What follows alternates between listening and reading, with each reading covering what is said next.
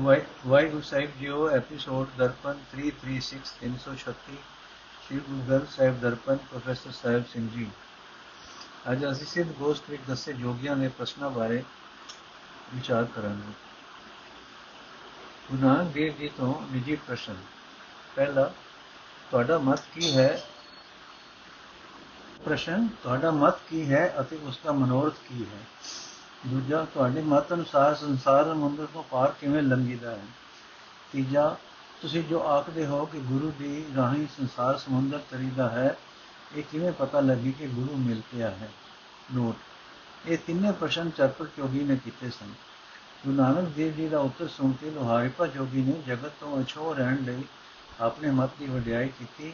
ਘਰ-ਬਾਰ ਛੱਡ ਕੇ ਰੁੱਖਾਂ ਹੇਠ ਟਿਕਣਾ ਕੰਦ-ਮੂਲ ਖਾ ਕੇ ਗੁਜ਼ਾਰਾ ਕਰਨਾ ਤੀਰਥ ਇਸ਼ਨਾਨ, ਮੁਦਰਾ, ਜੋਲੀ, ਗੋਦੜੀ ਆਦਿ ਧਾਰਨੇ ਇਸ ਤਰ੍ਹਾਂ ਮਨ ਮਾਇਆ ਦੀ ਚੋਟ ਤੋਂ ਬਚ ਜਾਂਦਾ ਹੈ। ਤੇ ਸਤਿਗੁਰੂ ਜੀ ਨੇ ਰਸਤਾ ਗਲਤ ਦੱਸਿਆ। ਇਸ ਤੋਂ ਅਗਾਹ ਜੋਗੀਆਂ ਵੱਲੋਂ ਖੁੱਲੇ ਸਵਾਲ ਸਨ, ਕਿਸੇ ਖਾਸ ਜੋਗੀ ਵੱਲੋਂ ਨਹੀਂ। ਨੰਬਰ 4 ਉਹ ਕੌਣ ਹੈ ਜਿਸ ਨੂੰ ਤੁਸੀਂ ਭਰਪੂਰ ਰਹਾ ਆਖਦੇ ਹੋ? ਉਸ ਵਿੱਚ ਮਨੋ ਤਨੋ ਕਿਵੇਂ ਲੀਨ ਹੋ ਕੇ ਮੁਕਤ ਹੋ ਸਕੀਦਾ ਹੈ?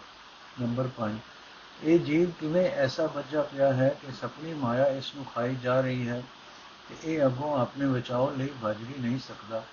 ਨੰਬਰ 6 ਜਦੋਂ ਸੁਮੇਰ ਪਰਬਤ ਤੇ ਤੁਸੀਂ ਸਾਨੂੰ ਮਿਲੇ ਸੀ, ਤਦੋਂ ਤੁਸੀਂ ਵੀ ਉਦਾਸੀ ਭੇਟ ਧਾਰਿਆ ਹੋਇਆ ਸੀ ਇਹ ਹਾਟੀ ਬਾਟੀ ਨੂੰ ਤਿਆਗਣਾ ਨਹੀਂ, ਤਾਂ ਤੁਸੀਂ ਕਿਉਂ ਘਰ ਛੱਡਿਆ ਸੀ? ਤੁਸੀਂ ਆਪਣੇ ਸਿੱਖਾਂ ਨੂੰ ਕਿਹੜਾ ਰਸਤਾ ਦੱਸਦੇ ਹੋ? ਨੰਬਰ 7 ਦੁਨੀਆ ਵਿੱਚ ਰਹਿ ਕੇ ਮਾਇਆ ਦੇ ਪ੍ਰਭਾਵ ਤੋਂ ਬਚਣਾ ਇਉਂ ਹੀ ਬੜਾ ਔਖਾ ਹੈ ਜਿਵੇਂ ਕੋਈ ਮਨੁੱਖ ਦੰਦਾਂ ਤੋਂ ਬਿਨਾਂ ਲੋਹਾ ਚੱਬਣ ਦੀ ਕੋਸ਼ਿਸ਼ ਕਰੇ ਇਹ ਨਾਨਕ, ਤੂੰ ਆਪਣੀ ਜ਼ਿੰਦਗੀ ਕਿਵੇਂ ਪਲਟ ਲਈ? ਮਨ ਦੀਆਂ ਆਸਾਂ ਤੇ ਮਨ ਦੇ ਪੂਰਨੇ ਤੋਂ ਕਿਵੇਂ ਮੁਕਾ ਲਏ ਰੱਬੀ ਪ੍ਰਕਾਸ਼, ਤੈਨੂੰ ਕਿਵੇਂ ਮਿਲ ਪਿਆ? ਨੰਬਰ 8 ਸ੍ਰਿਸ਼ਟੀ ਦੀ ਉਤਪਤੀ ਬਾਰੇ ਤੁਹਾਡਾ ਕੀ ਖਿਆਲ ਹੈ? ਜਦੋਂ ਜਗਤ ਨਹੀਂ ਹੁੰਦਾ, ਤਦੋਂ ਨਿਰਗੁਣ ਰੂਪ ਪ੍ਰਭੂ ਕਿੱਥੇ ਟਿਕਿਆ ਰਹਿੰਦਾ ਹੈ? ਇਹ ਜੀਵ ਕਿੱਥੋਂ ਆਉਂਦਾ ਹੈ? ਕਿੱਥੇ ਚਲਾ ਜਾਂਦਾ ਹੈ? ਨੰਬਰ 9 ਗਿਆਨ ਪ੍ਰਾਪਤ ਕਰਨ ਦਾ ਕੀ ਸਾਧਨ ਹੈ? ਮੌਤ ਦਾ ਡਰ ਕਿਵੇਂ ਦੂਰ ਹੋ ਸਕਦਾ ਹੈ? ਕਾਮਾਦਿਕ ਵੈਰੀਆਂ ਨੂੰ ਕਿਵੇਂ ਜਿੱਤੀਦਾ ਹੈ? ਨੰਬਰ 10 ਮਨੁੱਖ ਕਿਸ ਆਸਰੇ ਜਿਉਂਦਾ ਰਹਿ ਸਕਦਾ ਹੈ? ਕਿਸ ਦੀ ਸਿੱਖਿਆ ਉੱਤੇ ਤੁਰ ਕੇ ਮਨੁੱਖ ਦੁਨੀਆ ਵਿੱਚ ਰਹਿੰਦਾ ਹੋਇਆ ਵੀ ਮਾਇਆ ਦੇ ਮੋਹ ਤੋਂ ਬਚਿਆ ਰਹਿ ਸਕਦਾ ਹੈ? ਨੰਬਰ 11 ਮੋਮ ਦੇ ਦੰਦਾਂ ਨਾਲ ਲੋਹਾ ਕਿਵੇਂ ਚੱਬਿਆ ਜਾਏ? ਬਰਫ਼ ਦੇ ਘਰ ਦੇ ਦੁਆਲੇ ਜੇ ਅੱਗ ਦਾ ਗੋਲਾ ਪਾਇਆ ਹੋਵੇ ਤਾਂ ਕਿਹੜੀ ਗੁਫਾ ਵਰਤੀ ਹੈ ਜਿੱਥੇ ਉਹ ਬਰਫ਼ ਪੰਗਰ ਨਾ ਜਾਏ? ਨੰਬਰ 12 ਉਹ ਕਿਹੜਾ ਵਸੀਲਾ ਹੈ ਜਿਸ ਨਾਲ ਬਰਫ਼ ਦਾ ਘਰ ਚੰ드ਰਮਾ ਆਪਣਾ ਪ੍ਰਭਾਵ ਪਾਈ ਰੱਖੇ? ਕਿਸ ਤਰ੍ਹਾਂ ਸੂਰਜ ਸਦਾ ਤਪਿਆ ਰਹੇ? ਮੌਤ ਦਾ ਸਹਿਮ ਕਿਵੇਂ ਦੂਰ ਹੋਵੇ? ਨੰਬਰ 13 ਡੈਡੀ ਮੱਤੇ ਲੱਗ ਕੇ ਮਨੁੱਖ ਇੱਜ਼ਤ ਇਤਬਾਰ ਗਵਾ ਲੈਂਦਾ ਹੈ, ਹਰ ਵੇਲੇ ਸਹਿਮਿਆ ਵੀ ਰਹਿੰਦਾ ਹੈ। ਇਸ ਬੈੜੀ ਮਤ ਤੋਂ ਖਲਾਸੀ ਕਿਵੇਂ ਮਿਲੇ? ਨੰਬਰ 14 ਜਿਸ ਸ਼ਬਦ ਦੀ ਬਾਬਤ ਤੁਸੀਂ ਆਖਦੇ ਹੋ ਕਿ ਉਸ ਦੀ ਰਾਹੀਂ ਸੰਸਾਰ ਸਮੁੰਦਰ ਤਰੀਦਾ ਹੈ, ਉਸ ਸ਼ਬਦ ਦਾ ਨਿਵਾਸ ਕਿੱਥੇ ਹੈ? ਇਹ ਇਹ 10 ਉਂਗਲ ਪ੍ਰਮਾਣ ਪ੍ਰਾਣ ਕਿਸ ਦੇ ਆਸਰੇ ਹਨ? ਨੰਬਰ 15 ਪ੍ਰਾਣਾ ਦਾ ਆਸਰਾ ਕੀ ਹੈ? ਗਿਆਨ ਦੀ ਪ੍ਰਾਪਤੀ ਦਾ ਕਿਹੜਾ ਸਾਧਨ ਹੈ? ਮਨ ਕਿਵੇਂ ਸਦਾ ਟਿਕਿਆ ਰਹਿ ਸਕਦਾ ਹੈ? ਨੰਬਰ 16 ਜਿਸ ਸ਼ਬਦ ਦੀ ਰਾਹੀਂ ਤੁਹਾਡੇ ਮਤ ਅਨੁਸਾਰ ਮਨ ਦੀ ਭਟਕਣਾ ਮੁਕਦੀ ਹੈ, ਉਹ ਸ਼ਬਦ ਕਿੱਥੇ ਵਸਦਾ ਹੈ? ਨੰਬਰ 17 ਜਦੋਂ ਨਾ ਇਹ ਹਿਰਦਾ ਸੀ, ਨਾ ਇਹ ਸਰੀਰ ਸੀ, ਤਦੋਂ ਚੇਤਨ ਸੱਤਾ ਦਾ ਟਿਕਾਣਾ ਕਿੱਥੇ ਸੀ? ਜਦੋਂ ਨਾਭੀ ਦਾ ਚੱਕਰ ਹੀ ਨਹੀਂ ਸੀ, ਤਦੋਂ ਸਵਾਸ ਕਿੱਥੇ ਟਿਕਦੇ ਸਨ? ਜਦੋਂ ਕੋਈ ਰੂਪ ਰੇਖ ਨਹੀਂ ਸੀ, ਤਦੋਂ ਸ਼ਬਦ ਦਾ ਟਿਕਾਣਾ ਕਿੱਥੇ ਸੀ? ਜਦੋਂ ਇਹ ਸਰੀਰ ਨਹੀਂ ਸੀ, ਤਦੋਂ ਮਨ ਪ੍ਰਭੂ ਵਿੱਚ ਕਿਵੇਂ ਜੁੜਦਾ ਸੀ? ਨੰਬਰ 18 ਜਗਤ ਕਿਉਂ ਪੈਦਾ ਹੁੰਦਾ ਹੈ ਤੇ ਜਗਤ ਦੁਖੀ ਕਿਉਂ ਹੁੰਦਾ ਹੈ? ਸਿੱਧ ਗੋਸ਼ ਦਾ ਕੇਂਦਰੀ ਭਾਵ ਹਰ ਇੱਕ ਸ਼ਬਦ ਦਾ ਜਾਂ ਲੰਮੀ ਬਾਣੀ ਦਾ ਕੇਂਦਰੀ ਭਾਵ ਉਹਨਾਂ ਤੁਕਾਂ ਵਿੱਚ ਹੋਇਆ ਕਰਦਾ ਹੈ, ਜਿਨ੍ਹਾਂ ਦੇ ਅਖੀਰ ਤੇ ਲਫ਼ਜ਼ ਰਹਾਉ ਲਿਖਿਆ ਹੁੰਦਾ ਹੈ। ਲਫ਼ਜ਼ ਰਹਾਉ ਦਾ ਅਰਥ ਹੈ, ਠਹਿਰ ਜਾਓ। ਭਾਵ ਜੇ ਤੁਸੀਂ ਸਾਰੇ ਸ਼ਬਦ ਜਾਂ ਸਾਰੀ ਬਾਣੀ ਦਾ ਕੇਂਦਰੀ ਭਾਵ ਸਮਝਣਾ ਹੈ, ਤਾਂ ਇਹਨਾਂ ਤੁਕਾਂ ਨੂੰ ਗੌ ਨਾਲ ਵਿਚਾਰੋ। ਸਿੱਧ ਗੋਸ਼ਟ ਦੀਆਂ ਰਹਾਉ ਦੀਆਂ ਤੁਕਾਂ ਇਉਂ ਹਨ, ਕਿਆ ਭਗਿਆ ਸੱਚ ਸੂਚਾ ਹੋਏ, ਸਾਜ ਸ਼ਬਦ ਬਿਨ ਮੁਕਤ ਨਾ ਹੋਏ। ਸੋ ਸਿੱਧ ਗੋਸ਼ਟ ਦਾ ਕੇਂਦਰੀ ਖਿਆਲ ਹੈ। ਗ੍ਰਸਥ ਛੱਡਣ ਦਾ ਕੋਈ ਲਾਭ ਨਹੀਂ। ਗ੍ਰਸਥ ਛੱਡਿਆ ਸੁੱਚਾ ਨਹੀਂ ਹੋ ਸਕੀਦਾ। ਮਾਇਆ ਦੇ ਬੰਧਨਾਂ ਤੋਂ ਆਜ਼ਾਦੀ ਨਹੀਂ ਮਿਲਦੀ। ਪਰਮਾਤਮਾ ਦੀ ਯਾਦ ਵਿੱਚ ਜੁੜਿਆ ਹੀ ਮਨ ਪਵਿੱਤਰ ਹੁੰਦਾ ਹੈ। ਜਦ ਤੱਕ ਪ੍ਰਭੂ ਦੀ ਸਿਫਤ ਸਲਾਹ ਦੀ ਬਾਣੀ ਵਿੱਚ ਮਨ ਨਾ ਜੁੜੇ, ਮਾਇਆ ਦੀ ਖਿੱਚ ਤੋਂ ਖਲਾਸੀ ਨਹੀਂ ਹੁੰਦੀ। ਸਾਰੀ ਸਿੱਧ ਗੋਸ਼ਟ ਵਿੱਚ ਇਸੇ ਕੇਂਦਰੀ ਖਿਆਲ ਦਾ ਵਿਸਥਾਰ ਹੈ।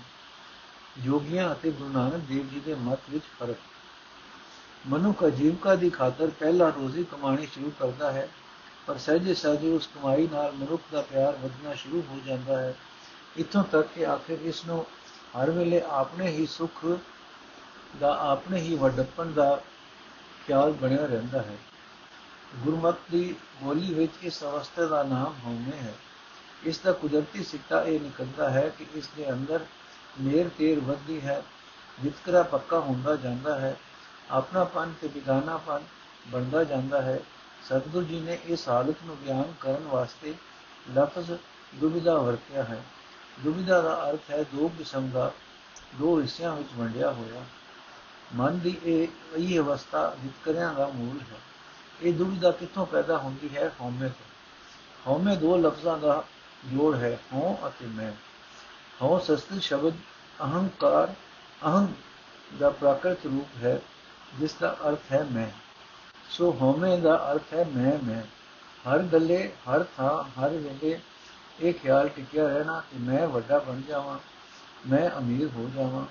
ਇਸ ਕੰਮ ਵਿੱਚੋਂ ਮੈਂ ਹੀ ਖੱਟ ਲਵਾਂ। ਮੈਂ ਹੀ, ਮੈਂ ਮੈਂ ਹੀ, ਮੈਂ। ਭਾਵ ਸਵਾਰਥ ਖੁਦਗਰਜ਼ੀ। ਜਿਸ ਮਨੁੱਖ ਨੇ ਸਵਾਰਥ ਨੂੰ ਹੀ ਜੀਵਨ ਦਾ ਨਿਸ਼ਾਨਾ ਬਣਾ ਲਿਆ ਹੋਵੇ, ਉਹ ਕੁਦਰਤੀ ਤੌਰ ਤੇ ਵਿਤਕਰਿਆਂ ਵਿੱਚ ਫਸ ਜਾਂਦਾ ਹੈ। ਦੂਜਿਆਂ ਦਾ ਨੁਕਸਾਨ ਕਰਕੇ ਵੀ ਆਪਣਾ ਲਾਭ ਸੋਚਦਾ ਹੈ। ਟੱਬਰ, ਕੌਮ, ਦੇਸ਼, ਦੁਨੀਆ ਕਿਤੇ ਵੀ ਧਿਆਨ ਮਾਰ ਕੇ ਵੇਖ ਲਵੋ, ਹਰ ਥਾਂ ਸਵਾਰਥ ਹੀ ਵੈਰ ਵਿਰੋਧ ਦਾ ਮੂਲ ਹੈ। ਇੱਕੋ ਘਰ ਦੇ ਜੀਵ ਖੁਦਗਰਜ਼ੀ ਦੇ ਕਾਰਨ ਵੈਰੀ ਬਣ ਜਾਂਦੇ ਹਨ। ਇੱਕੋ ਕੌਮ ਦੇ ਬੰਦੇ, ਇੱਕੋ ਦੇਸ਼ ਦੇ ਵਸਨੀਕ ਇੱਕ ਦੂਜੇ ਦੇ ਲਹੂ ਦੇ ਤ੍ਰਿਹਾਏ ਹੋ ਜਾਂਦੇ ਹਨ। ਦੇਸ਼ ਦੇਸ਼ ਦੀ ਆਪੋ ਵਿੱਚ ਟੱਕਰ ਲੱਗ ਜਾਂਦੀ ਹੈ। ਇਹ ਸਵਾਰਥ ਦੁਨੀਆ ਨੂੰ ਨਰਕ ਬਣਾ ਦਿੰਦਾ ਹੈ। ਸਵਾਰਥੀ ਬੰਦਾ ਦੂਜਿਆਂ ਨੂੰ ਵੀ ਦੁਖੀ ਕਰਦਾ ਹੈ ਤੇ ਆਪ ਵੀ ਸੁਖੀ ਨਹੀਂ ਰਹਿ ਸਕਦਾ। ਜੋਗੀਆਂ ਨੇ ਇਸ ਦਾ ਇਲਾਜ ਇਹ ਸਮਝਿਆ ਕਿ ਘਰ ਘਾਟ ਛੱਡ ਕੇ ਮਲਕੀਅਤ ਮੁਕਾ ਕੇ ਜੰਗਲ ਵਾਸਾ ਕਰ ਲਿਆ ਜਾਵੇ। ਪਰ ਮਾਇਆ ਨਿਰਾ ਇਸਤਰੀ ਬੱਚਿਆਂ ਦਾ ਪਿਆਰ ਹੀ ਨਹੀਂ, ਮਾਇਆ ਨਿਰੇ ਧਨ ਦਾ ਨਾਮ ਨਹੀਂ, ਮਾਇਆ ਦੇ ਕਈ ਸਰੂਪ ਹਨ। ਜੰਗਲ ਵਿੱਚ ਕਿਤੇ ਤਪਾਂ ਦਾ ਮਾਣ ਵੀ ਮਾਇਆ ਹੈ। ਸਮਾਧੀਆਂ ਦੀ ਇਕਾਗਰਤਾ ਤੋਂ ਪੈਦਾ ਹੋਈਆਂ ਮਾਨਸਿਕ ਤਾਕਤਾਂ ਦਾ ਨਸ਼ਾ ਵੀ ਮਾਇਆ ਹੈ। ਇਹਨਾਂ ਮਾਨਸਿਕ ਤਾਕਤਾਂ ਦੇ ਆਸਰੇ ਲੋਕਾਂ ਨੂੰ ਵਰ ਸਰਾਪ ਦੇ ਲਾਲਚ ਡਰਾਵੇ ਦੇਣੇ ਵੀ ਮਾਇਆ ਦੇ ਹੱਥਾਂ ਵਿੱਚ ਹੀ ਖੇਡਣਾ ਹੈ। ਜੰਗਲਾਂ ਵਿੱਚ ਜਾ ਕੇ ਵੀ ਮੈਂ ਮੈਂ ਕੀਤੀ ਹੀ ਰਹੀ। ਮੈਂ ਵਰ ਦੇ ਸਕਦਾ ਹਾਂ, ਮੈਂ ਸ਼ਰਾਪ ਦੇ ਸਕਦਾ ਹਾਂ। ਅਕਾਲ ਤੇ ਕ੍ਰੋਧ ਬਣੇ ਹੀ ਰਹੇ। ਧਰਤੀ ਦੇ ਸਾਰੇ ਹੀ ਬੰਦਿਆਂ ਵਾਸਤੇ ਇਹ ਰਸਤਾ ਹੈ ਵੀ ਅਸੰਭਵ। ਕਿਰਤਕਾਰ ਛੱਡਿਆ ਜਾਵੇ, ਛੱਡਿਆ ਜਾ, ਸਾਰੇ ਜੀਵਾਂ ਲਈ ਰੁੱਖ ਬਿਰਖ ਖੁਰਾਕ ਪੈਦਾ ਨਹੀਂ ਕਰ ਸਕਦੇ। ਜੇ ਸਾਰੇ ਹੀ ਮਨੁੱਖ ਬਿਰਖ ਛੱਡ ਕੇ ਜੰਗਲੀ ਚਲੇ ਜਾਣ, ਤਾਂ ਮਨੁੱਖ ਜਾਤੀ ਹੀ ਖਤਮ ਹੋ ਜਾਏ। ਪਰ ਜੇ ਜੰਗਲੀ ਜਾ ਕੇ ਇਸਤਰੀ ਪੁਰਸ਼ ਸੰਬੰਧ ਬਣੇ ਰਹਿਣ, ਤਾਂ ਮੂਲ ਗ੍ਰਸਥ ਹੀ ਹੋ ਗਿਆ। ਗੁਰੂ ਨਾਨਕ ਦੇਵ ਜੀ ਦਾ ਰਸਤਾ ਇਹ ਹੈ ਕਿ ਗ੍ਰਸਥ ਵਿੱਚ ਰਹਿ ਕੇ ਹੀ ਹਉਮੈ ਦਾ ਤਿਆਗ ਕੀਤਾ ਜਾਏ। ਹਉਮੈ ਹੀ ਜਗਤ ਦੇ ਦੁੱਖਾਂ ਦਾ ਮੂਲ ਕਾਰਨ ਹੈ। ਹਉਮੈ ਨੂੰ ਤਿਆਗਣਾ ਹੈ ਦੁੱਖਾਂ ਤੋਂ ਬਚਣ ਲਈ। ਪਰ ਨਿਰੇ ਤਿਆਗ ਨਾਲ ਕੀ ਬਣੇ? ਅਸਲ ਨਿਸ਼ਾਨਾ ਹੈ ਮਨ ਦੀ ਸ਼ਾਂਤੀ। ਮਨ ਦਾ ਸਦੀਵੀ ਸੁਖ ਸੁਖ ਸ਼ਾਂਤੀ ਦਾ ਸੋਮਾ ਹੈ ਪਰਮਾਤਮਾ। ਸੋ ਨਰਕੀ ਜੀਵਨ ਤੋਂ ਬਚਣ ਲਈ ਪਰਮਾਤਮਾ ਵਿੱਚ ਮਿਲੇ ਰਹਿਣਾ ਜ਼ਰੂਰ, ਜ਼ਰੂਰੀ ਸ਼ਰਤ ਹੈ। ਪਰ ਪੂਰਨ ਮਿਲਾਪ ਸਿਰਫ ਉਹਨਾਂ ਪਦਾਰਥਾਂ ਦਾ ਹੀ ਹੋ ਸਕਦਾ ਹੈ, ਜਿਨ੍ਹਾਂ ਦਾ ਅਸਲਾ ਇੱਕੋ ਹੋਵੇ। ਪਾਣੀ ਤੇ ਤੇਲ ਨੂੰ ਬੋਤਲ ਵਿੱਚ ਪਾ ਕੇ ਕਿਤਨਾ ਹੀ ਹਿਲਾਈਏ, ਫਿਰ ਵੀ ਉਹ ਵਕ-ਵਕ ਹੀ ਰਹਿਣਗੇ। ਪਰਮਾਤਮਾ ਹੈ ਸਾਰੇ ਜੀਵਾਂ ਨੂੰ ਪਿਆਰ ਕਰਨ ਵਾਲਾ। ਅਸੀਂ ਹਾਂ ਸਿਰਫ ਆਪਣੇ ਆਪ ਨੂੰ ਪਿਆਰ ਕਰਨ ਵਾਲੇ। ਉਹ ਹੈ ਸਰਬ ਪ੍ਰਿਯ ਅਸੀਂ ਹਾਂ ਸਵੈ ਪ੍ਰਿਯ ਉਹ ਹੈ ਅਲਗਰਜ਼, ਅਸੀਂ ਹਾਂ ਖੁਦ ਗਰਜ਼ ਖੁਦ ਗਰਜ਼ ਤੇ ਅਲਗਰਜ਼ ਇੱਕ ਜਾਨ ਕਿਵੇਂ ਹੋ ਸਕਣ? ਹਉਮੈ ਨਾਵੇ ਨਾਲ ਵਿਰੋਧ ਹੈ, ਦੋਏ ਨਾ ਵਸੈ ਇੱਕ ਠਾਏ ਫਿਰ ਮੇਲ ਦਾ ਕੋਈ ਤਰੀਕਾ? ਹਾਂ, ਪਾਣੀ ਬਣ ਕੇ ਹੀ ਪਾਣੀ ਵਿੱਚ ਇੱਕ ਜਾਨ ਹੋਇਆ ਜਾ ਸਕਦਾ ਹੈ। ਸਾਡਾ ਦੇ ਪ੍ਰਭੂ ਦਾ ਸੁਭਾਅ ਰਲਿਆ ਹੀ ਅਸੀਂ ਉਸ ਤਰ੍ਹਾਂ, ਉਸ ਵਿੱਚ ਇੱਕ ਮਿਕ ਹੋ ਸਕਦੇ ਹਾਂ। ਆਪਣੇ ਆਪ ਨੂੰ ਪਿਆਰ ਪਿਆਰ ਨਾਲ ਛੱਡ ਦਈਏ। ਪਰਮਾਤਮਾ ਵਾਂਗ ਸਾਰੀ ਸ੍ਰਿਸ਼ਟੀ ਨੂੰ ਪਿਆਰਨ ਲੱਗ ਜਾਈਏ ਲੱਗ ਪਈਏ। ਕੋਈ ਐਸਾ ਪ੍ਰਬੰਧ ਬਣੇ ਕਿ ਸਾਰਾ ਹੀ ਜਗਤ ਪ੍ਰਭੂ ਪਿਤਾ ਦਾ ਇੱਕੋ ਟੱਬਰ ਦਿਸਣ ਲੱਗ ਪਏ ਸੁਭਾਅ ਰਲਣ ਦਾ ਇੱਕੋ ਇੱਕ ਤਰੀਕਾ ਹੈ। ਉਹ ਹੈ ਪਿਆਰ। ਜਿਸ ਨਾਲ ਡੂੰਘਾ ਪਿਆਰ ਪੈ ਜਾਏ, ਉਸ ਨਾਲ ਸੁਭਾਅ ਵੀ ਮਿਲ ਜਾਂਦਾ ਹੈ। ਪਰ ਇਹ ਡੂੰਘਾ ਪਿਆਰ ਕਿਵੇਂ ਪਏ? ਜਿਸ ਨਾਲ ਪਿਆਰ ਹੋਵੇ ਉਸ ਨੂੰ ਯਾਦ ਕਰਨ ਤੋਂ ਬਿਨਾ ਰਹਿ ਨਹੀਂ ਸਕੀਦਾ। ਜਿਉਂ-ਜਿਉਂ ਮੁੜ-ਮੁੜ ਕਿਸੇ ਨੂੰ ਯਾਦ ਕਰਦੇ ਰਹੀਏ, ਤਿਉਂ-ਤਿਉਂ ਉਸ ਨਾਲ ਪਿਆਰ ਵੱਧਦਾ ਜਾਂਦਾ ਹੈ। ਯਾਦ ਤੇ ਪਿਆਰ ਪਿਆਰ ਤੇ ਯਾਦ, ਇਹਨਾਂ ਦੀ ਆਪੋ ਵਿੱਚ ਡੂੰਗੀ ਸਾਂਝ ਹੈ। ਪਰਮਾਤਮਾ ਦੀ ਯਾਦ ਪਰਮਾਤਮਾ ਨਾਲ ਪਿਆਰ ਪਾਏਗੀ। ਪਿਆਰ ਉਸ ਨਾਲ ਸਾਡਾ ਸੁਭਾਅ ਮਿਲਾਏਗਾ। ਅਸੀਂ ਖੁਦਗਰਜ਼ੀ ਵੱਲੋਂ ਹਟ ਕੇ ਸਾਰੇ ਜਗਤ ਨੂੰ ਇੱਕ ਇੱਕ ਦਾ ਟੱਬਰ ਸਮਝ ਕੇ ਸਾਰੇ ਜਗਤ ਨਾਲ ਪਿਆਰ ਕਰਨ ਲੱਗ ਪਵਾਂਗੇ। ਬਸ ਤੁਹਾਨੂੰ ਸੁਭਾਅ ਮਿਲ ਗਿਆ ਤਾਂ ਇੱਕ ਹੋ ਗਏ। ਜੋ ਜਲ ਮੈਂ ਜਲ ਆਏ ਖਟਾਨਾ ਤਿਉ ਜੋਤੀ ਸੰਗ ਜੋਤ ਸਮਾਨਾ। ਸੋ ਗੁਰੂ ਦੇਵ ਜੀ ਦਾ ਇਹ ਮਾਰਗ ਹੈ ਕਿ ਗ੍ਰਸਥ ਵਿੱਚ ਰਹੀਏ, ਗ੍ਰਸਥ ਵਿੱਚ ਰਹਿੰਦੇ ਹੋਏ ਹਲਕਤ ਵਾਸਤੇ ਜੀਵੀਏ। ਹਲਕਤ ਨਾਲ ਪਿਆਰ, ਖਾਲਕ ਨਾਲ ਪਿਆਰ ਤਾਂ ਹੀ ਬਣ ਸਕਦਾ ਹੈ। ਸਿੱਧ ਗੋਸ਼ਟ ਦੇ ਲਿਖੇ ਜਾਣ ਦਾ ਅਵਸਰ। ਸਨ 1521 ਵਿੱਚ ਤੀਜੀ ਉਦਾਸੀ ਤੋਂ ਵਾਪਸ ਆ ਕੇ ਗੁਰੂ ਨਾਨਕ ਦੇਵ ਜੀ ਪੱਕੇ ਤੌਰ ਤੇ ਕਰਤਾਰਪੁਰ ਟਿਕ ਗਏ ਸਨ। ਕਰਤਾਰਪੁਰ ਸਨ 1515 ਦੇ ਅਖੀਰ ਵਿੱਚ ਵਸਾਇਆ ਗਿਆ ਸੀ। ਜਦੋਂ ਸਤਿਗੁਰੂ ਜੀ ਪਹਿਲੀ ਉਦਾਸੀ ਤੋਂ ਵਾਪਸ ਮੁੜ ਕੇ ਤਲਵੰਡੀ ਮਾਪਿਆਂ ਨੂੰ ਮਿਲਣ ਪਿੱਛੇ ਪਿੱਛੋਂ ਪਛੋ ਖੋਕੇ ਰੰਗਾਵੇ ਆਪਣੀ ਇਸਤਰੀ ਤੇ ਬੱਚਿਆਂ ਨੂੰ ਮਿਲਣ ਆਏ ਸਨ। ਸਤਿਗੁਰੂ ਜੀ ਨੇ ਸਿਰਫ ਤਿੰਨ ਉਦਾਸੀਆਂ ਕੀਤੀਆਂ ਸਨ। ਕਰਤਾਰਪੁਰ ਰਾਵੀ ਦੇ ਉੱਤਰੀ ਕੰਢੇ ਤੇ ਹੈ। ਇੱਥੇ ਬਟਾਲਾ ਨਗਰ ਤਕਰੀਬਨ 21 ਮੀਲਾਂ ਤੋਂ 21 ਮੀਲਾਂ ਦੀ ਵਿਕ ਤੇ ਦੱਖਣ ਪਾਸੇ ਹੈ। ਡੇਰਾ ਬਾਬਾ ਨਾਨਕ ਤੋਂ ਬਟਾਲੇ ਨੂੰ ਸਿੱਧੀ ਸੜਕ ਜਾਂਦੀ ਹੈ। ਡੇਰਾ ਬਾਬਾ ਨਾਨਕ ਰਾਵੀ ਦੇ ਦੱਖਣੀ ਕੰਢੇ ਤੇ ਹੈ। ਬਟਾਲੇ ਤੋਂ ਦੱਖਣ ਨੂੰ ਇੱਕ ਸੜਕ ਜਾਂਦੀ ਹੈ। ਇਸ ਸੜਕ ਉੱਤੇ ਬਟਾਲੇ ਤੋਂ 3 ਮੀਲਾਂ ਦੀ ਵਿਕ ਤੇ ਇੱਕ ਮੰਦਰ ਹੈ, ਜਿਸ ਦਾ ਨਾਮ ਅਚਲ ਹੈ। ਇਹ ਮੰਦਰ ਯੋਗੀਆਂ ਦਾ ਹੈ। ਹਰ ਸਾਲ ਫਗਣ ਦੇ ਮਹੀਨੇ ਇੱਥੇ ਮੇਲਾ ਲੱਗਦਾ ਸੀ ਤੇ ਯੋਗੀ ਲੋਕ ਦੂਰੋਂ ਦੂਰੋਂ ਇੱਥੇ ਆ ਇਕੱਠੇ ਹੁੰਦੇ ਸਨ ਚੁਗਿਰਦੇ ਪਿੰਡਾਂ ਦੇ ਲੋਕ ਇਹਨਾਂ ਯੋਗੀਆਂ ਦੀ ਬੜੀ ਮਾਨਤਾ ਪੂਜਾ ਕਰਦੇ ਸਨ। ਸਨ 1539 ਦੇ ਮੇਲੇ ਤੇ ਗੁਰੂ ਨਾਨਕ ਦੇਵ ਜੀ ਵੀ ਕਰਤਾਰਪੁਰੋਂ ਚੱਲ ਕੇ ਅਚਲ ਆਏ। ਜੋਗੀ ਪਿੰਡਾਂ ਦੇ ਭੋਲੇ ਲੋਕਾਂ ਉੱਤੇ ਆਪਣੀਆਂ ਰਿਧੀਆਂ ਸਿੱਧੀਆਂ ਦਾ ਪ੍ਰਭਾਵ ਪਾ ਰਹੇ ਸਨ। ਇਹੀ ਇਹਨਾਂ ਲੋਕਾਂ ਦੀ ਰਾਸ ਪੂੰਜੀ ਸੀ। ਕਿਸੇ ਨੂੰ ਵਾਦਾ ਲਾਲਚ ਦੇਣਾ ਕਿ ਕਿਸੇ ਨੂੰ ਸ਼ਰਾਬ ਤੋਂ ਡਰਾਉਣਾ। ਇਹੀ ਇਹਨਾਂ ਪਾਸ ਹਥਿਆਰ ਸੀ, ਜਿਸ ਤੇ ਅਸਰ ਹੇਠ ਗ੍ਰਸਤੀ ਲੋਕ ਇਹਨਾਂ ਦੀ ਮਾਨਤਾ ਕਰਦੇ ਸਨ। ਪਰ ਗੁਰੂ ਨਾਨਕ ਦੇਵ ਜੀ ਦੇ ਪ੍ਰਚਾਰ ਦਾ ਅਸਰ ਵੱਧ ਰਿਹਾ ਸੀ। ਲੋਕਾਂ ਦੇ ਦਿਲਾਂ ਵਿੱਚ ਜੋਗੀਆਂ ਦੀ ਕਦਰ ਘਟ ਰਹੀ ਸੀ। ਜੋਗੀਆਂ ਨੂੰ ਵੀ ਇਹ ਕੰਡਾ ਚੁਭ ਰਿਹਾ ਸੀ। ਜਦੋਂ ਜੋਗੀਆਂ ਨੇ ਗੁਰੂ ਨਾਨਕ ਦੇਵ ਜੀ ਨੂੰ ਅਚਲ ਦੇ ਮੇਲੇ ਤੇ ਆਇਆ ਹੋਇਆ ਵੇਖਿਆ ਤਾਂ ਉਹਨਾਂ ਆਪੋ ਵਿੱਚ ਮਤਾ ਪਕਾਇਆ ਕਿ ਹੁਣ ਮੌਕਾ ਹੈ ਜਾਂਦਾ ਰਸੂਖ ਮੁੜ ਬਣਾਉਣ ਦਾ। ਲੋਕਾਂ ਨੂੰ ਕਰਾਮਾਤਾਂ ਵਿਖਾ ਕੇ ਆਪਣੀ ਬਜ਼ੁਰਗੀ ਦਾ ਸਿੱਕਾ ਬਿਠਾਈਏ। ਜਦੋਂ ਗੁਰੂ ਨਾਨਕ ਕੋਈ ਕਰਾਮਾਤ ਨਹੀਂ ਵਿਖਾ ਸਕੇਗਾ ਤੇ ਸਾਡੇ ਪੈਰ ਫਿਰ ਜੰਮ ਜਾਣਗੇ। ਜੋਗੀਆਂ ਨੇ ਲੋਕਾਂ ਨੂੰ ਕਈ ਚਮਤਕਾਰੇ ਵਿਖਾਏ। ਫਿਰ ਗੁਰੂ ਨਾਨਕ ਜੀ ਨੂੰ ਜਿਹਨੂੰ ਵੰਗਾਰਿਆ ਨੇ। ਪਰ ਸਤਗੁਰੂ ਜੀ ਨੇ ਸਿਰਫ ਇੱਕ ਸਾਦਾ ਜਿਹਾ ਉੱਤਰ ਦਿੱਤਾ ਕਿ ਸਾਡੇ ਪਾਸ ਤਾਂ ਕੇਵਲ ਪ੍ਰਭੂ ਦੀ ਯਾਦ ਹੀ ਯਾਦ ਹੈ, ਜਿਸ ਦੀ ਬਰਕਤ ਨਾਲ ਸਾਨੂੰ ਉਹ ਸਭ ਜੀਵਾਂ ਵਿੱਚ ਦਿਸਦਾ ਹੈ ਤੇ ਅਸੀਂ ਕਿਸੇ ਉੱਤੇ ਕੋਈ ਡਰ ਦਬਾਅ ਨਹੀਂ ਪਾਉਂਦੇ। ਲੋਕਾਂ ਨੂੰ ਡਰਾਉਣ ਦੇ ਥਾਂ ਉਹਨਾਂ ਨਾਲ ਪਿਆਰ ਕਰਨਾ ਸਾਨੂੰ ਸਭ ਤੋਂ ਵੱਡੀ ਕਰਾਮਾਤ ਇਹੀ ਦਿਸਦੀ ਹੈ ਕਿ ਇਹ ਕਰਾਮਾਤ ਮਿਲਦੀ ਹੈ ਸਾਧ ਸੰਗਤ ਵਿੱਚੋਂ। ਸੁਣਨ, ਦੇਖਣ ਵਾਲੇ ਲੋਕਾਂ ਨੂੰ, ਜੋਗੀਆਂ ਦੇ ਤਮਾਸ਼ਿਆਂ ਨਾਲੋਂ ਗੁਰੂ ਨਾਨਕ ਦੇਵ ਜੀ ਦਾ ਉੱਤਰ ਵਧੇਕ ਜਚਿਆ। ਉਹਨਾਂ ਦੇ ਰਸੂਖ ਉੱਤੇ ਸਗੋਂ ਇੱਕ ਹੋਰ ਚੋਟ ਵੱਜੀ। ਹੁਣ ਉਹਨਾਂ ਨੇ ਨਵਾਂ ਪੈਤਰਾ ਬਦਲਿਆ। ਸਾਰੇ ਜੋਗੀ ਸਤਗੁਰੂ ਜੀ ਦੇ ਦੁਆਲੇ ਬਹਿਸ ਕਰਨ ਲਈ ਇਕੱਠੇ ਹੋ ਗਏ। ਨੋਟ ਇਹ ਮਜਮੂਨ ਸਾਰੇ ਬਾਰੇ ਵਧੇਕ ਵਾਕਿਅਤ ਲਈ ਪੜੋ ਪੜੋ ਲੇਖ ਗੁਰੂ ਨਾਨਕ ਦੇਵ ਜੀ ਦੀਆਂ ਉਦਾਸੀਆਂ ਪੰਨਾ 114 ਪੁਸਤਕ ਗੁਰਮਤ ਪ੍ਰਕਾਸ਼, ਸਿੰਘ ਬ੍ਰਦਰਜ਼ ਮਜਾਰ, ਬਾਜ਼ਾਰ ਮਾਈ ਸੇਵਾ, ਅੰਮ੍ਰਿਤਸਰ ਤੋਂ। ਮੁਖੀ ਸਿੱਧ, ਜਿਹੜੀ ਬਹਿਸ ਜੋਗੀਆਂ ਦੀ ਗੁਰੂ ਨਾਨਕ ਦੇਵ ਜੀ ਨਾਲ ਹੋਈ, ਸਤਗੁਰੂ ਜੀ ਨੇ ਉਸ ਨੂੰ ਵੇਲੇ ਸਮੇਂ ਕਵਿਤਾ ਦਾ ਰੂਪ ਦੇ ਕੇ ਸਿੱਧ ਗੋਸ਼ਟ ਨਾਮ ਦਿੱਤਾ।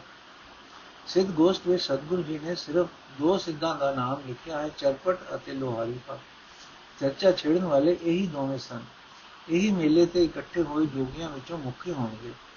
ਪਰ ਹੋਰ ਜੋਗੀ ਵੀ ਕਈ ਪ੍ਰਸ਼ਨ ਪੁੱਛਦੇ ਰਹੇ। ਗੁਰੂ ਨਾਨਕ ਦੇਵ ਜੀ ਨੇ ਉਹ ਸਾਰੇ ਪ੍ਰਸ਼ਨ ਤੇ ਆਪਣੇ ਵੱਲੋਂ ਦਿੱਤੇ ਹੋਏ ਉੱਤਰ ਤਾਂ ਗੋਸ਼ ਵਿੱਚ, ਸਿੱਧ ਗੋਸ਼ ਵਿੱਚ ਦਰਜ ਕਰ ਦਿੱਤੇ ਹਨ। ਪਰ ਪ੍ਰਸ਼ਨ ਕਰਨ ਵਾਲੇ ਜੋਗੀਆਂ ਦਾ, ਜੋਗੀਆਂ ਦੇ ਨਾਮ ਨਹੀਂ ਦਿੱਤੇ। ਹਾਂ ਭਾਈ ਗੁਰਦਾਸ ਜੀ ਨੇ ਉਹਨਾਂ ਵਿੱਚੋਂ ਇੱਕ ਦਾ ਨਾਮ ਬੰਦਰ ਨਾ ਦਿੱਤਾ ਹੈ, ਜਿਸ ਨੇ ਇਹ ਪੁੱਛਿਆ ਸੀ ਕਿ ਜੇ ਜ਼ਿੰਦਗੀ ਦਾ ਸਹੀ ਰਸਤਾ ਗ੍ਰਸਥ ਵਿੱਚ ਰਹਿ ਕੇ ਸਵਾਰਥ ਰਹਿਤ ਹੋਣਾ ਹੈ ਤਾਂ ਤੁਸੀਂ ਗ੍ਰਸਥ ਕਿਉਂ ਛੱਡਿਆ ਸੀ? ਨੋਟ, ਪਹਿਲਾ ਚਰਪਟ ਜੋਗੀ 10ਵੀਂ ਸਦੀ ਵਿੱਚ ਹੋਇਆ, ਗੁਰੂ ਨਾਨਕ ਦੇਵ ਜੀ ਤੋਂ ਪੰਜ ਸਦੀਆਂ ਪਹਿਲਾਂ। ਪਰ ਅਸੀਂ ਇਹ ਗੱਲ ਆਮ ਵੇਖਦੇ ਹਾਂ ਕਿ ਪ੍ਰਸਿੱਧ ਹਸਤੀਆਂ ਦੇ ਨਾਮ ਉਹਨਾਂ ਦੇ ਸ਼ਰਧਾਲੂ ਆਪਣੇ ਪਰਿਵਾਰਾਂ ਵਿੱਚ ਵਿੱਚ ਵਰਤਦੇ ਰਹਿੰਦੇ ਹਨ। ਸਿੱਖ ਪੰਥ ਵਿੱਚ ਪੰਜ ਪਿਆਰਿਆਂ ਦੇ ਨਾਮ ਖਾਸ ਆਦਰ ਸਤਕਾਰ ਰੱਖਦੇ ਹਨ, ਪਰ ਇਹ ਨਾਮ ਆਮ ਵਰਤੇ ਜਾ ਰਹੇ ਹਨ। ਕਈ ਸੱਜਣ ਤਾਂ ਸਤਿਗੁਰੂ ਜੀ ਦੇ ਨਾਮ ਵਰਤਣੋਂ ਵੀ ਨਹੀਂ ਜਪਦੇ। ਇਸੇ ਤਰ੍ਹਾਂ ਇਹ ਚਰਪਟ ਵੀ ਗੁਰੂ ਨਾਨਕ ਦੇਵ ਜੀ ਦੇ ਵੇਲੇ ਦਾ ਹੀ ਕੋਈ ਪ੍ਰਸਿੱਧ ਜੋਗੀ ਹੈ। ਕਦੋਂ ਲਿਖੀ ਗਈ? ਭਾਈ ਗੁਰਦਾਸ ਜੀ ਨੇ ਆਪਣੀ ਪਹਿਲੀ ਵਾਰ ਵਿੱਚ ਇਸ ਬਹਿਸ ਦਾ ਕਾਫੀ ਵਿਸਥਾਰ ਨਾਲ ਜ਼ਿਕਰ ਕੀਤਾ ਹੈ। ਉੱਥੇ ਉਹ ਲਿਖਦੇ ਹਨ ਕਿ ਸ਼ਿਵਰਾਤ ਦਾ ਮੇਲਾ ਸੁਣ ਕੇ ਗੁਰੂ ਨਾਨਕ ਦੇਵ ਜੀ ਕਰਤਾਰਪੁਰੋਂ ਅਚਲ ਵਟਾਲੇ ਗਏ। ਮੇਲਾ ਖਤਮ ਹੋਣ ਤੇ ਆਪ ਮੁਲਤਾਨ ਪਹੁੰਚੇ। ਮੁਲਤਾਨ ਤੋਂ ਵਾਪਸ ਕਰਤਾਰਪੁਰ ਆ ਕੇ ਜਗਦੇ ਹੀ ਸਤਿਗੁਰੂ ਜੀ ਨੇ ਬਾਬਾ ਲੈਣਾ ਜੀ ਨੂੰ ਆਪਣੀ ਜ਼ਿੰਮੇਵਾਰੀ ਸੌਂਪ ਦਿੱਤੀ। ਸ਼ਿਵਰਾਤ ਫਰਵਰੀ ਮਾਰਚ ਵਿੱਚ ਆਉਂਦੀ ਹੈ। ਗੁਰੂ ਨਾਨਕ ਦੇਵ ਜੀ ਸਤੰਬਰ 1539 ਵਿੱਚ ਜੋਤੀ ਜੋਤ ਸਮਾਏ ਹਨ। ਸਮ, ਸਮਾਏ ਸਨ।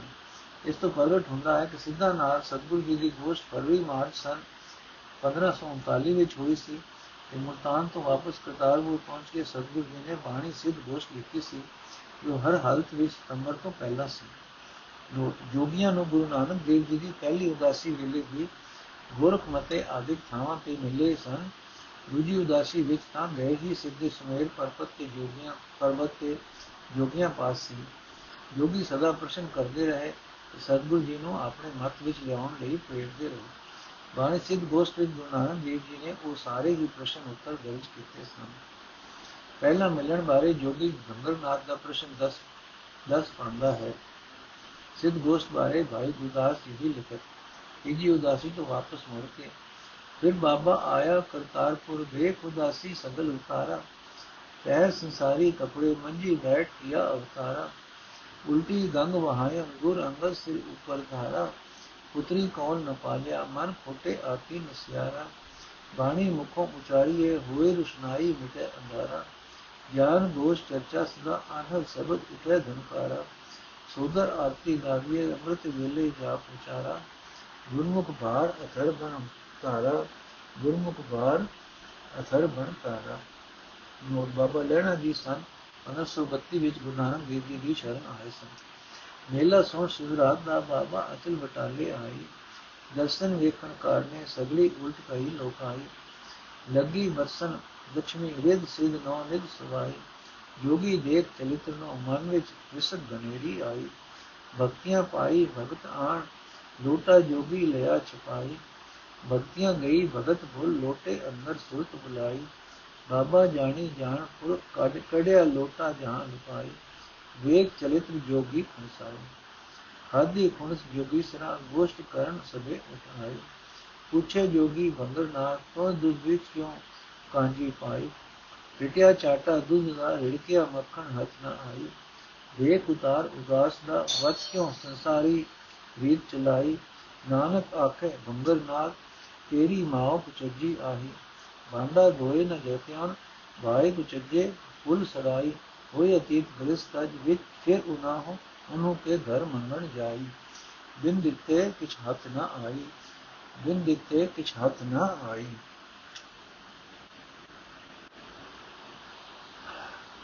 ਭਾਵ ਹੱਕ ਦੀ ਕਮਾਈ ਵਿੱਚੋਂ ਵੰਡ ਕੇ ਖਾਣ ਤੋਂ ਬਿਨਾ ਆਤਮਿਕ ਸੁਖ ਨਹੀਂ ਮਿਲਦਾ। ਇਹ ਸੁਣ ਬਚਨ ਜੋਗੀਆਂ ਮਾਰ ਕਿਲਕ ਉਹ ਰੋਏ ਉਡਾਏ ਉਠਾਈ ਖੜ ਦਰਸ਼ਨ ਕੋ ਖੇਦਿਆ ਕਲਯੁਗ ਨਾਨਕ ਬੇਦੀ ਆਈ ਸਿੱਧ ਬੋਲਨ ਸਭ ਅਵਖ ਦੀਆਂ ਤੰਤਰ ਮੰਦਰ ਕੀ ਧੁਨੋ ਚੜਾਈ ਰੂਪ ਵਟਾਏ ਜੋਗੀਆਂ ਸਿੰਘ ਬਾਗ ਬਹੁ ਚਲਕ ਦਿਖਾਈ ਇੱਕ ਪਰ ਕਰਕੇ ਉਡਣ ਪੰਖੀ ਜਿਵੇਂ ਰਹੇ ਲੀਲਾਈ ਇੱਕ ਨਾਗ ਹੋਏ ਪੌਣ ਛੋੜਿਆ, ਇੱਕ ਨਾ ਵਰਖਾ ਅਗਨ ਵਸਾਈ ਤਾਰੇ ਤੋੜੇ ਭੰਗਰ ਨਾਲ, ਇੱਕ ਚੜ ਮਿਰਗਾਨੀ ਜਲ ਕਰ ਆਈ। ਸਿੱਧਾ ਅਗਨ ਨਾ ਬੁਝੈ ਬੁਝਾਈ, ਸਿੱਧਾ ਅਗਨ ਨਾ ਬੁਝੈ ਬੁਝਾਈ, ਅਗਨ ਈਰਖਾ ਦਿਆ ਕਰਮ ਮਾਤਾ ਮੇ ਖਾ ਕੇ, ਸਿੱਧ ਬੋਲਨ ਸੁਣ ਨਾਨਕਾ ਤੋਇ ਜਗਨੋ ਕਰਮ ਹਾਥ ਦਿਖਾਈ। ਕੁਛ ਵੀ ਖਾ ਲੈ ਅਸਾਂ ਨੂੰ ਤੋਇ ਕਿਉ ਢਿਲ ਅਵੇਹੀ ਅਵੇਹੀ ਲਾਈ? ਬਾਬਾ ਬੋਲੇ ਨਾਥ ਜੀ, ਅਸ ਵੇਖਣ ਜੋਗੀ ਵਸਤ ਨਾ ਪਾਈ। ਭਾਵ ਸਾਡੇ ਪਾਸ ਜੋਗਿਆ ਨੂੰ ਖਾਲਣ ਲਈ ਕੋਈ ਚੀਜ਼ ਨਹੀਂ। ਗੁਰ ਸੰਗਤ ਬਾਣੀ ਬਿਨਾ ਦੂਜੀ ਓਟ ਨਹੀਂ ਹੈ ਰਾਈ ਸਿਵਪੁਰੀ ਸ਼ਿਵ ਰੂਪੀ ਕਰਤਾ ਪੁਰਖ ਚਲੇ ਨਹੀਂ ਧਰ ਚਲਾਈ। ਸਿੱਧ ਤੰਤਰ ਮੰਤਰ ਕਰ ਝੜ ਪਏ, ਸ਼ਬਦ ਗੁਰੂ ਕੇ ਕਲਾ ਛੁਪਾਈ। ਦਰਦੇ ਦਾਤਾ ਗੁਰੂ ਹੈ, ਕੱਕੇ ਕੀਮਤ ਕਿਨੇ ਨ ਪਾਈ। ਸੋ ਦੀਨ ਨਾਨਕ ਸਤਗੁਰ ਸਰਨਾਈ ਬਾਬਾ ਬੋਲੇ ਨਾਥ ਜੀ, ਸ਼ਬਦ ਸੁਨੋ ਸਜ ਮੁਖੋਂ ਅਲਾਈ ਬਾਜੋ ਸੱਚੇ ਨਾਮ ਦੇ ਹੋਰ ਕਰਾਮਾਤ ਅਸਾਂ ਤੇ ਨਹੀਂ। ਬਸਤਰ ਪਹਿਰੋ ਅਗਨ ਕੇ, ਬਰਫ ਹਿਮਾਲੇ ਮੰਦਰ ਛਾਈ ਕਰੋ ਰਸੋਈ ਸਾਰ ਦੀ, ਸਗਲੀ ਧਰਤੀ ਨਤ ਚਲਾਈ ਇਹ ਵਡ ਕਰੀ ਵਿਥਾਰ ਕੋ, ਸਗਲੀ ਧਰਤੀ ਹੱਕੀ ਜਾਈ ਟੋਲੀ ਧਰਤ ਆਕਾਸ਼ ਦੋਏ, ਪਿੱਛੇ ਛਾਪੇ ਟੰਡ ਚੜਾਈ ਇਹ ਬਲ ਰੱਖਾ ਆਪ ਵਿੱਚ ਜਿਸ ਆਖਾਂ ਤਿਸ ਪਾਸ ਕਰਾਈ, ਸਤਨਾਮ ਬਿਨ ਬਾਦਰ ਛਾਈ। ਬਾਬੇ ਕੀਤੀ ਸਿੱਧ ਬੋਸ, ਸ਼ਬਦ ਸਾਨ ਸਿੱਧਾ ਵਿਚਾਈ ਜਿਣ ਮੇਲਾ ਰਵ ਸਿਵਰਾਤ ਦਾ ਖੜ ਦਰਸ਼ਨ ਆਦੇਸ਼ ਕਰਾਈ। ਸਿੱਧ ਬੋਲਣ ਸੁਭ ਬਚਨ, ਧਨ ਨਾਨਕ ਤੇਰੀ ਵੱਡੀ ਕਮਾਈ। ਵੱਡਾ ਪੁਰਖ ਪ੍ਰਗਟਿਆ, ਕਲਯੁਗ ਅੰਦਰ ਜੋਤ ਜਗਾਈ। ਮੇਲਿਓ ਬਾਬਾ ਉਠਿਆ, ਮੁਲਤਾਨ ਨੇ ਦੀ ਜਾਰਗ ਜਾਈ। ਅੱਗੋਂ ਪੀਰ ਮੁਲਤਾਨ ਦੇ ਦੁੱਧ ਕਟੋਰਾ ਭਰ ਲੈ ਆਈ। ਬਾਬੇ ਕੱਢ ਕਰ ਬਗਲ ਤੇ ਚੰਬੇ ਲਈ ਦੁੱਧ ਵਿੱਚ ਮਿਲਾਈ ਜੋ ਸਾਗਰ ਵਿੱਚ ਗੰਗ ਸਮਾਈ। ਜਾਰਤ ਕਰ ਮੁਲਤਾਨ ਦੀ ਫਿਰ ਕਰਤਾਰ ਪੁਰੋਂ ਕਰਤਾਰ ਪੁਰੇ ਨੂੰ ਆਇਆ ਚੜੈ ਸਵਾਈ ਦੇਹ ਦਿਨ ਦੇਹ ਦੀ ਚੜੈ ਸਵਾਈ ਦੇਹ ਦੇਹੀ। ਕਲਯੁਗ ਸਨਾਨਕ ਨਾਮ ਧਿਆਇਆ ਵਿਣ ਨਾਵੇਂ ਹੋਰ ਮੰਗਣਾ ਸਿਰ ਦੁਖਾਂ ਦੇ ਦੁਖ ਸਭਾਇਆ ਮਾਰਿਆ ਸਿੱਕਾ ਜਗਤ ਵਿੱਚ ਨਾਨਕ ਨਿਰਮਲ ਪੰਥ ਚਲਾਇਆ, ਥਾਪਿਆ ਲੈਣਾ ਜੀਵ ਦੇ ਗੁਰੇ ਆਈ ਸਿਰ ਛਤਰ ਫਿਰਾਇਆ, ਜੋਤੀ ਜੋਤ ਮਿਲਾਏ ਕੇ ਸਤਗੁਰ ਨਾਨਕ ਰੂਪ ਵਟਾਇਆ, ਲਖ ਨ ਕੋਈ ਸਕਈ ਅਚਰਜ, ਅਚਰਜੋ ਆਚਰਜ ਦਿਖਾਇਆ, ਕਾਇਆ ਪਲਟ ਸਰੂਪ ਬਣਾਇਆ, ਕਾਇਆ ਪਲਟ ਸਰੂਪ ਬਣਾਇਆ। ਕੁਝ ਕੁ ਯੋਗ ਮਤ ਬਾਰੇ।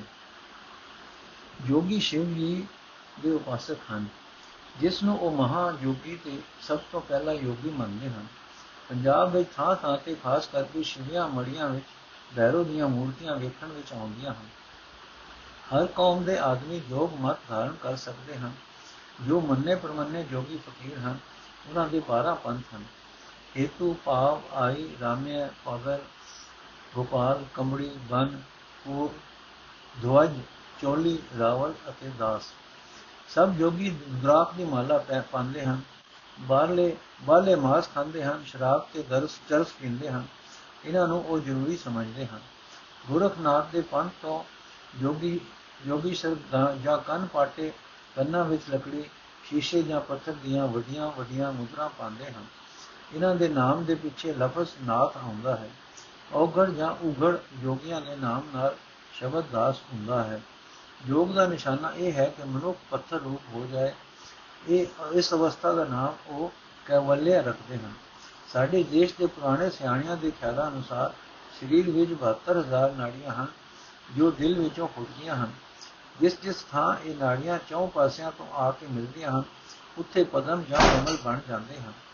ਇਹ ਕਮਲ ਹਰ ਕਿਸਮ ਦੇ ਸਰੀਰਕ ਕੰਮਾਂ ਦੇ ਕਰਨ ਲਈ ਲਈ ਤਾਕਤ ਦਾ ਸੋਮਾ ਹੁੰਦੇ ਹਨ। ਕਾਟ ਉਪਨਿਸ਼ਦ ਵਿੱਚ ਲਿਖਿਆ ਹੈ ਕਿ ਦਿਲ ਵਿੱਚ 7100 ਨਾੜੀ ਹੈ। ਉਹਨਾਂ ਵਿੱਚੋਂ ਇੱਕ ਸੂਖਮਨਾ ਨਾੜੀ ਸਿਰ ਨੂੰ ਜਾਂਦੀ ਹੈ। ਮੌਤ ਸਮੇਂ ਇਸ ਦੇ ਰਸਤੇ ਜੀਵ ਉੱਪਰ ਚੜ ਕੇ ਅਮਰ ਹੁੰਦਾ ਹੈ। ਗਿਆਨ ਸਰੋਦੇ ਪ੍ਰਾਣਾਯਾਮ ਦੀ ਇੱਕ ਸ਼ਾਖ ਦੇ ਅਨੁਸਾਰ ਇੱਕ ਨਾੜੀ ਈੜਾ ਸੱਜੀ ਨਾਸ ਨੂੰ ਆਉਂਦੀ ਹੈ ਤੇ ਪਿੰਗਲਾ ਖੱਬੀ ਨਾਸ ਵੱਲ ਸੁਖਨਾ ਦਸਮ ਦੁਆਰ ਨੂੰ ਜਾਂਦੀ ਹੈ। ਯੋਗ ਦੇ ਹੇਠ ਲਿਖੇ ਆਠ ਅੰਗ ਹਨ, ਯਮ ਨਿਯਮ ਆਸਨ ਪ੍ਰਾਣਾਯਾਮ, ਪ੍ਰਤਿਆਚਾਰ, ਧਾਰਨਾ ਧਿਆਨ ਤੇ ਸਮਾਧੀ। ਯਮ ਹਰ ਲੋਕਾਂ ਨਾਲ ਸੁਤਰਾ ਵਿਹਾਰ ਕਰਨ ਵਾਸਤੇ ਆਪਣੇ ਉੱਤੇ ਲਾਈ ਹੋਈ ਬੰਦਸ਼ ਦਾ ਨਾਮ ਯਮ ਹੈ। ਭਾਈਚਾਰਕ ਜੀਵਨ ਸਾਵਾ ਪਤਲਾ ਬਣਾਈ ਰੱਖਣ ਲਈ ਯੋਗ ਦੇ ਇਸ ਸੰਮ ਦੀ ਅਤਿਅੰਤ ਲੋੜ ਹੈ। ਯਮ 10 ਕਿਸਮ ਦਾ ਮਿਥਿਆ ਗਿਆ ਹੈ। ਅਹਿੰਸਾ ਸਤਯ ਅਸਤੇ, ਬ੍ਰਹਮਚਰਜ, ਖਿਮਾ, ਧੀਰਜ, ਦਇਆ, ਸਾਦਗੀ ਮਿਤਾਹਾਰ ਤੇ ਸ਼ੋਚ। ਅਹਿੰਸਾ ਆਪਣੇ ਮਨ ਬਚਨਾ ਅਤੇ ਕੰਮਾਂ ਦੀ ਰਾਹੀਂ ਕਿਸੇ ਨੂੰ ਵੀ ਦੁੱਖ ਕਲੇਸ਼ ਨਾ ਦੇਣ ਨੂੰ ਅਹਿੰਸਾ ਆਖਦੇ ਹਨ। ਸਤਿ ਸੱਚ ਬੋਲਣਾ। ਅਸਤਿਯ ਪਰ ਦਾ ਤਿਆਗ, ਕੋਈ ਵੀ ਪਰਾਈ ਸ਼ੈ ਅੰਗੀਕਾਰ ਨਾ ਕਰਨ ਦਾ ਨਾਮ ਅਸਤਿਯ ਹੈ। ਬ੍ਰਹਮਚਰਦ ਅਸਥਿਰ, ਨੀਰਜ ਰਹਿਣ ਨੂੰ ਬ੍ਰਹਮਚਰਯ ਬ੍ਰਹਮਚਰਯ ਆਖੀਦਾ ਹੈ, ਕਾਮ ਵਾਸਨਾ ਦੇ ਅਧੀਨ ਨਾ ਹੋਣਾ। ਖਿਮਾ ਬੋਲ ਅਤੇ ਕੋਲ ਕਬੂਲ ਦੋਹਾਂ ਨੂੰ ਇੱਕ ਸਮਾਨ ਸਹਾਰਨ ਨੂੰ ਖਿਮਾ ਕਹਿੰਦੇ ਹਨ। ਧੀਰਜ ਸੌਖ ਅਤੇ ਦਿੱਤਾ ਵੇਲੇ ਅਡੋਲ ਚਿਤ ਰਹਿਣਾ ਧੀਰਜ ਹੈ। ਦਇਆ ਵੈਰੀ ਅਤੇ ਪਰਦੇਸੀ ਨਾਲ ਮਿੱਤਰ ਵਾਲਾ ਹਿਤ ਕਰਨ ਦਾ ਨਾਮ ਦਇਆ ਹੈ। ਆਰਜਵ, ਸਾਦਗੀ, ਸਾਦਾ ਜੀਵਨ, ਸ਼ੌਚ, ਅੰਦਰਲੀ ਅਤੇ ਬਾਹਰਲੀ ਪਵਿੱਤਰਤਾ। ਨੋਟ, ਇਹਨਾਂ ਤੋਂ ਇਲਾਵਾ ਨਿਰਲੋਭਤਾ ਅਤੇ ਨਿਰਭੈਤਾ ਨੂੰ ਵੀ ਯਮ ਵਿੱਚ ਹੀ ਕਈ ਵਿਦਵਾਨ ਸ਼ਾਮਲ ਕਰਦੇ ਹਨ। ਨੰਬਰ 2 ਨਿਯਮ। ਆਪਣੇ ਅੰਦਰ ਸ਼ਾਂਤੀ ਕਾਇਮ ਰੱਖਣ ਵਾਸਤੇ ਆਪਣੇ ਉੱਤੇ ਲਾਈ ਹੋਰ ਹੋਈ ਬੰਦਸ਼ ਦਾ ਨਾਮ ਨਿਯਮ ਹੈ। ਨਿਯਮ ਦੀਆਂ ਹੇਠ ਲਿਖੀਆਂ 10 ਕਿਸਮਾਂ ਹਨ। ਤਪ, ਸੰਤੋਖ ਆਸਤਿਕਤਾ, ਦਾਨ, ਈਸ਼ਵਰ ਭਗਤੀ, ਸਿਧਾਂਤ, ਸ਼ਰਵਣ ਵੀ ਲਜਾ, ਮਤੀ ਸ਼ਰਦਾ ਜਪ ਕੁਤੀ ਤਪ, ਸਰਦੀ, ਗਰਮੀ ਆਦਿ ਦਵਨ ਸੈਂਡ ਦਾ ਨਾਮ ਤਪ ਹੈ। ਸੰਤੋਖ, ਸਹਿਜ ਸੁਭਾਅ ਆਏ ਸੁਖ ਦੁੱਖ ਨੂੰ ਖਿੜੇ ਮੱਤੇ ਸਹਾਰਨਾ ਆਸਤਿਕਤਾ ਪਰਮਾਤਮਾ ਦੀ ਹੋਂਦ ਨੂੰ ਮੰਨਣਾ, ਦਾਨ ਹੱਕ ਦੀ ਕਮਾਈ ਵਿੱਚੋਂ ਭਲੇ ਮਨੁੱਖਾਂ ਦੀ ਸੇਵਾ ਕਰਨੀ ਈਸ਼ਵਰ ਭਗਤੀ ਪਰਮਾਤਮਾ ਦੀ ਪੂਜਾ। ਸਿਧਾਂਤ ਸਵਨ ਧਰਮ ਗ੍ਰੰਥਾਂ ਦਾ ਸੁਣਨਾ ਤੇ ਮੰਨਣਾ। ਕ੍ਰੀ ਲਜਾ, ਕੋਈ ਮੰਦਾ ਕੰਮ ਕਰਨ ਦੀ, ਕਰਨ ਵੱਲੋਂ ਮਨ ਵਿੱਚ ਸੰਕੋਚ ਪੈਦਾ ਹੋਣਾ। ਮਤੀ, ਸਰਦਾ, ਧਰਮ ਸ਼ਾਸਤਰ ਦੇ ਦੱਸੇ ਹੋਏ ਕੰਮ ਨੂੰ ਕਰਨ ਵਿੱਚ ਦ੍ਰਿੜ ਵਿਸ਼ਵਾਸ। ਜਪ, ਮੰਤਰ ਨੂੰ ਮੋੜ ਮੋੜ ਉਚਾਰਨੇ। ਉਤੀ ਭਵਨ ਨੋਟ ਕਈ ਸ਼ਾਸਤਰਕਾਰ ਪੰਜ ਪੰਜ ਨਿਯਮ ਦੱਸਦੇ ਹਨ, ਕਈ 10 10 ਆਖਦੇ ਹਨ ਤੇ ਕਈ ਦਸਾਂ ਤੋਂ ਵੀ ਵਧੇਕ ਆਖਦੇ ਹਨ। ਪਰ ਇਸ ਗਿਣਤੀ ਤੋਂ ਘੱਟ ਵੱਧ ਹੋਣ ਵਿੱਚ ਕੋਈ ਵਿਗਾੜ ਨਹੀਂ ਹੈ। ਇਹ ਸਾਰੇ ਗੁਣ ਇੱਕ ਦੂਜੇ ਦੇ ਆਸਰੇ ਰਹਿਣ ਵਾਲੇ ਹਨ। ਨੰਬਰ 3 ਆਸਨ। ਯੋਗ ਦੇ ਤੀਜੇ ਅੰਗ ਦਾ ਨਾਮ ਆਸਨ ਹੈ। ਆਸਨਾਂ ਦੇ ਅਭਿਆਸ ਨਾਲ ਸਰੀਰ ਦੇ ਲਹੂ ਦਾ ਢੇਰ ਠੀਕ ਚਾਲ ਤੇ ਰਹਿੰਦਾ ਹੈ। ਸਰੀਰ ਦੇ ਸਾਰੇ ਪੱਠੇ ਨਿਰੋਏ ਤੇ ਸਾਫ਼ ਰਹਿੰਦੇ ਹਨ ਅਤੇ ਸਾਰੀਆਂ ਆਂਦਰਾਂ ਦੀ ਕੁਦਰਤੀ ਚਾਲ ਠੀਕ ਹਾਲਤ ਵਿੱਚ ਟਿਕੀ ਰਹਿੰਦੀ ਹੈ। ਜਿਨ੍ਹਾਂ ਲੋਕਾਂ ਨੇ ਪਹਿਲਾਂ ਪਹਿਲ ਹੀ ਆਸਨ ਸਿੱਖਣੇ ਸ਼ੁਰੂ ਕਰਨੇ ਹੋਣ ਉਹਨਾਂ ਨੂੰ ਪਤਝੜ ਜਾਂ ਬਸੰਤ ਰੂਪ ਵਿੱਚ ਸ਼ੁਰੂ ਕਰਨੇ ਚਾਹੀਦੇ ਹਨ। ਆਸਨ ਕਰਨ ਵਾਲੇ ਥਾਂ ਵੀ ਕੋਈ ਐਸਾ ਚਾਹੀਦਾ ਹੈ ਜੋ ਨਿਵੇਕਲਾ ਤੇ ਸਾਫ਼ ਸੁਥਰਾ ਹੋਵੇ, ਜਿੱਥੇ ਕੋਈ ਵਿਕਾਰ ਆਦਿ ਉਪਦਰ ਮਨ ਨੂੰ ਵਿਗਾੜ ਨਾ ਸਕੇ। ਹਰ ਇੱਕ ਆਸਨ ਦਾ ਸਰੀਰ ਉੱਤੇ ਮਨ ਉੱਤੇ ਆਪਣਾ ਆਪਣਾ ਅਸਰ ਹੁੰਦਾ ਹੈ। ਵਕ-ਵਕ ਆਸਨ ਤੇ ਪ੍ਰਾਣਾਯਾਮ ਕਰਕੇ ਜੋਗੀ ਹਰ ਕਿਸਮ ਦੀ ਬਿਮਾਰੀ ਤੋਂ ਬਚ ਸਕਦਾ ਹੈ। ਪ੍ਰਾਣਾਯਾਮ ਕੁਝ ਨਿਯਮਾਂ ਅਨੁਸਾਰ ਸ਼ਾਹ ਅੰਦਰ ਖਿੱਚਣਾ, ਪੂਰਕ ਬਾਹਰ ਕੱਢਣਾ ਰੇਚਕ ਅਤੇ ਅੰਦਰ ਰੋਕ ਕੇ ਰੱਖਣਾ ਕੁੰਭਕ, ਇਸ ਅਭਿਆਸ ਨੂੰ ਪ੍ਰਾਣਾਯਾਮ ਆਖਦੇ ਹਨ। ਇਸ ਅਭਿਆਸ ਦਾ ਮੁੱਖ ਮੰਤਵ ਇਹ ਹੈ ਕਿ ਪ੍ਰਾਣ ਵਾਯੂ ਨੂੰ ਅਪਾਨ ਵਾਯੂ, ਦੂਰ ਹੇਠਲੀ ਵਾਯੂ ਨਾਲ ਜੁੜਾ ਕੇ ਹੌਲੀ ਹੌਲੀ ਉੱਪਰ ਖਿੱਚਿਆ ਜਾਏ। ਇਸ ਤਰ੍ਹਾਂ ਕੀਤਿਆਂ ਧੁਨੀ ਦੇ ਪਾਸ ਜੋ ਅਨੋਖੀ ਸ਼ਕਤੀ ਕੁੰਡਲੀ ਨੇ ਗੁਜਲ ਮਾਰੀ ਬੈਠੀ ਹੈ, ਉਹ ਜਾਗ ਪੈਂਦੀ ਹੈ ਤੇ ਰਿਧੀਆਂ ਸਿੱਧੀਆਂ ਮਿਲਦੀਆਂ ਹਨ। ਪ੍ਰਾਣਾਂ ਦਾ ਵਾਹਨ ਨਾੜੀਆਂ ਜਦ ਤੱਕ ਅਸੁੱਧ ਕਰ ਰਤੂ ਬਤਾ ਨਾਲ ਰੁਕੀਆਂ ਪਈਆਂ ਹਨ ਤਦ ਤੱਕ ਪ੍ਰਾਣ ਸੁਖਨਾ ਨਾੜੀ ਵਿੱਚ ਹੀ ਨਹੀਂ ਚੱਲਦਾ ਅਤੇ ਉਨਮਨੇ ਮੁਦਰਾ ਪ੍ਰਾਪਤ ਨਹੀਂ ਹੋ ਸਕਦੀ। ਸੋ ਇਹਨਾਂ ਰਤੂਬਤਾ ਦੇ ਦੂਰ ਕਰਨ ਲਈ ਪਹਿਲਾਂ ਪ੍ਰਾਣਾਯਾਮ ਕਰਨ ਦੀ ਲੋੜ ਹੁੰਦੀ ਹੈ। ਸਿਧੀਆਂ, ਅਣਿਮਾ, ਗਰਿਮਾ, ਲਗਿਮਾ, ਮਹਿਮਾ, ਪ੍ਰਾਣਾਯਾਮ, ਪ੍ਰਾਕੈ, ਪ੍ਰਕਾਮੈ, ਇਸਤਵ, ਵਸਤਵ ਵਸ਼ਿਤੂ ਕਾਮ ਵਸਯੰਤੂ ਦੇਖੋ ਪੌੜੀ ਨੰਬਰ 31 ਖਟ ਕਰਨ ਜੋ ਜੋਗੀ ਉੱਪਰ ਲਿਖੇ ਆਠ ਅੰਗਾਂ ਰਾਹੀਂ ਸਰੀਰ ਨੂੰ ਸ਼ੁੱਧ ਨਾ ਕਰ ਸਕਣ ਉਹਨਾਂ ਨੂੰ ਹੋਰ 6 ਅਭਿਆਸ ਕਰਨੇ ਪੈਂਦੇ ਹਨ ਜਿਵੇਂ ਨੇਤੀ ਧੋਤੀ ਨਿਉਲੀ ਤਰਾਟਕ ਉਨਮਨੀ ਤਰਾਟਕ ਆਦਿ ਗਜ ਕਰਨ ਉਨਮਨੀ ਜਦੋਂ ਨਾੜੀਆਂ ਸਾਫ਼ ਹੋ ਜਾਣ ਤੇ ਸੁਖਨਾ ਨਾੜੀ ਖੁੱਲ ਜਾਏ ਤਦੋਂ ਮਨ ਵਿੱਚ ਉਹ ਸ਼ਾਂਤੀ ਪੈਦਾ ਹੋ ਜਾਂਦੀ ਹੈ ਜੋ ਸਮਾਧੀ ਦਾ ਅਤ ਲੋੜੀਂਦਾ ਨਿਸ਼ਾਨਾ ਹੈ, ਉਹ ਸ਼ਾਂਤ ਅਵਸਥਾ ਦਾ ਨਾਮ ਉਨਮਨੀ ਅਵਸਥਾ ਹੈ। ਮੁਦਰਾ ਤੇ ਬੰਦ, ਪ੍ਰਾਣਾਯਾਮ ਦੀ ਸਹਾਇਤਾ ਵਿੱਚ ਲਈ ਕੁਝ ਕਿਰਿਆ ਕਰਨੀਆਂ ਪੈਂਦੀਆਂ ਹਨ, ਜਿਨ੍ਹਾਂ ਨੂੰ ਮੁਦਰਾ ਤੇ ਬੰਦ ਆਖੀਦਾ ਹੈ। ਬੰਦ ਚਾਰ ਹਨ, ਮੂਲ ਜਲੰਧਰ ਵਿਆਨ ਅਤੇ ਮਹਾਬੰਦ ਮੁਦਰਾ 10 ਹਨ, ਮਹਾਮੁਦਰਾ, ਮਹਾਵੇਦ, ਖੇਚਰੀ, ਭੂਚਰੀ, ਚਾਚਰੀ, ਵਿਪਰੀਤ ਕਰਨੀ ਵਜਰੋਲੀ, ਸ਼ਕਤੀ, ਚਾਲਨ, ਅਗੋਚਰੀ ਉਨਮਨੀ ਖੇਚਰੀ ਮੁਦਰਾ ਵਿੱਚ ਜੋਗੀ ਜੀਵ ਨੂੰ ਸੰਗ ਵਿੱਚ ਨਿਗਲ ਲੈਂਦਾ ਹੈ। ਜਿਸ ਕਰਕੇ ਖੁੱਲਾ ਸਾਹ ਆਉਣਾ ਬੰਦ ਹੋ ਜਾਂਦਾ ਹੈ। ਫੇਫੜਿਆਂ ਨੂੰ ਹਵਾ ਨਾਲ ਭਰ ਕੇ ਸਰੀਰ ਦੇ ਸਭ ਛੇਦ ਸੋਮ ਜਾਂ ਰੂਹ ਦੀਆਂ ਵਤੀਆਂ ਨਾਲ ਬੰਦ ਕਰ ਦਿੰਦਾ ਹੈ।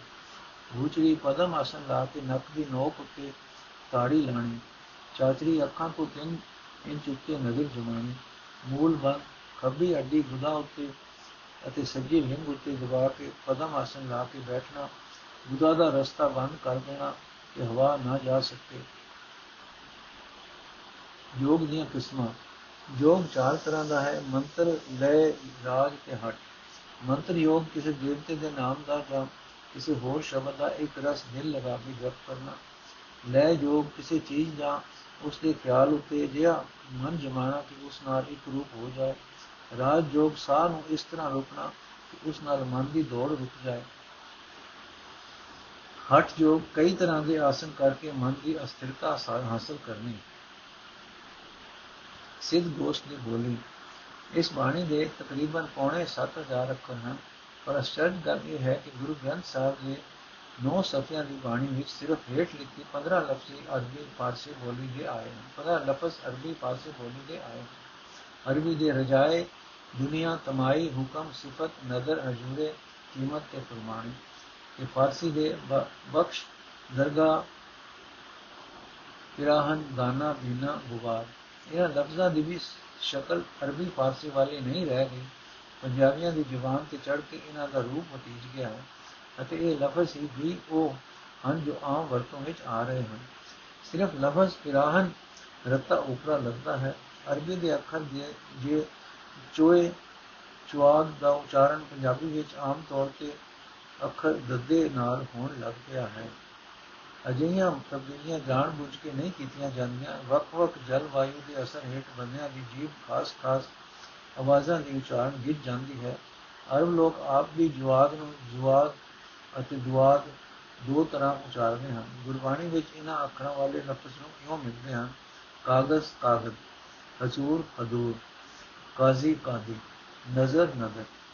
ਜ਼ਿਕਰ ਇਹ ਚੱਲਿਆ ਸੀ ਕਿ ਇਤਨੀ ਲੰਮੀ ਬਾਣੀ ਵਿੱਚ ਇਸਲਾਮੀ ਲਫ਼ਜ਼ ਸਿਰਫ 15 ਹੀ ਆਏ ਹਨ ਇਹ ਕਿਉਂ ਸੀ ਗੁਰੂ ਨਾਨਕ ਦੇਵ ਜੀ ਇਸਲਾਮੀ ਲਫ਼ਜ਼ ਵਰਤਨੋਂ ਸੰਕੋਚ ਕਰਦੇ ਸਨ ਨਹੀਂ ਵੇਖੋ ਹੇਠ ਲਿਖਿਆ ਸ਼ਬਦ श्री राम महला पहला घर तीजा अमल कर धरती बीज शब्दों पर सच की आव नित दे पानी होय किसान ईमान जमायल है भ्रष्ट रोजक मुड़े एम जाए मत जानस गली पाया माल के माने रूप की शोभा इत बुद्धि धर्म गवाया रहो ऐब तन चिकड़ो ए मन मीड को कमल की सार नहीं मूल पाई ਬੋਲ ਉਸਤਾਦ ਇੱਕ ਵਾਕਿਆ ਬੋਲੇ, ਕਿਉਂ ਮੁਝੇ ਜਨ ਹੈ ਬੁਝਾਈ ਆਖਣ ਸੁਣਨਾ ਪੌਣ ਕੀ ਬਾਣੀ? ਇਹ ਮਨ ਰਤਾ ਮਾਇਆ, ਕਸਮ ਕੀ ਨਜ਼ਰ ਦਿਲੇ ਪਸੰਦੇ, ਜਿਨ ਕਰ ਇੱਕ ਵਿਆਇਆ ਤੀ ਕਰ ਰੱਖੇ, ਪੰਜ ਕਰ ਸਾਥੀ, ਨਾਉ ਸਤਾਨ ਮਤ ਕਟ ਜਾਈ।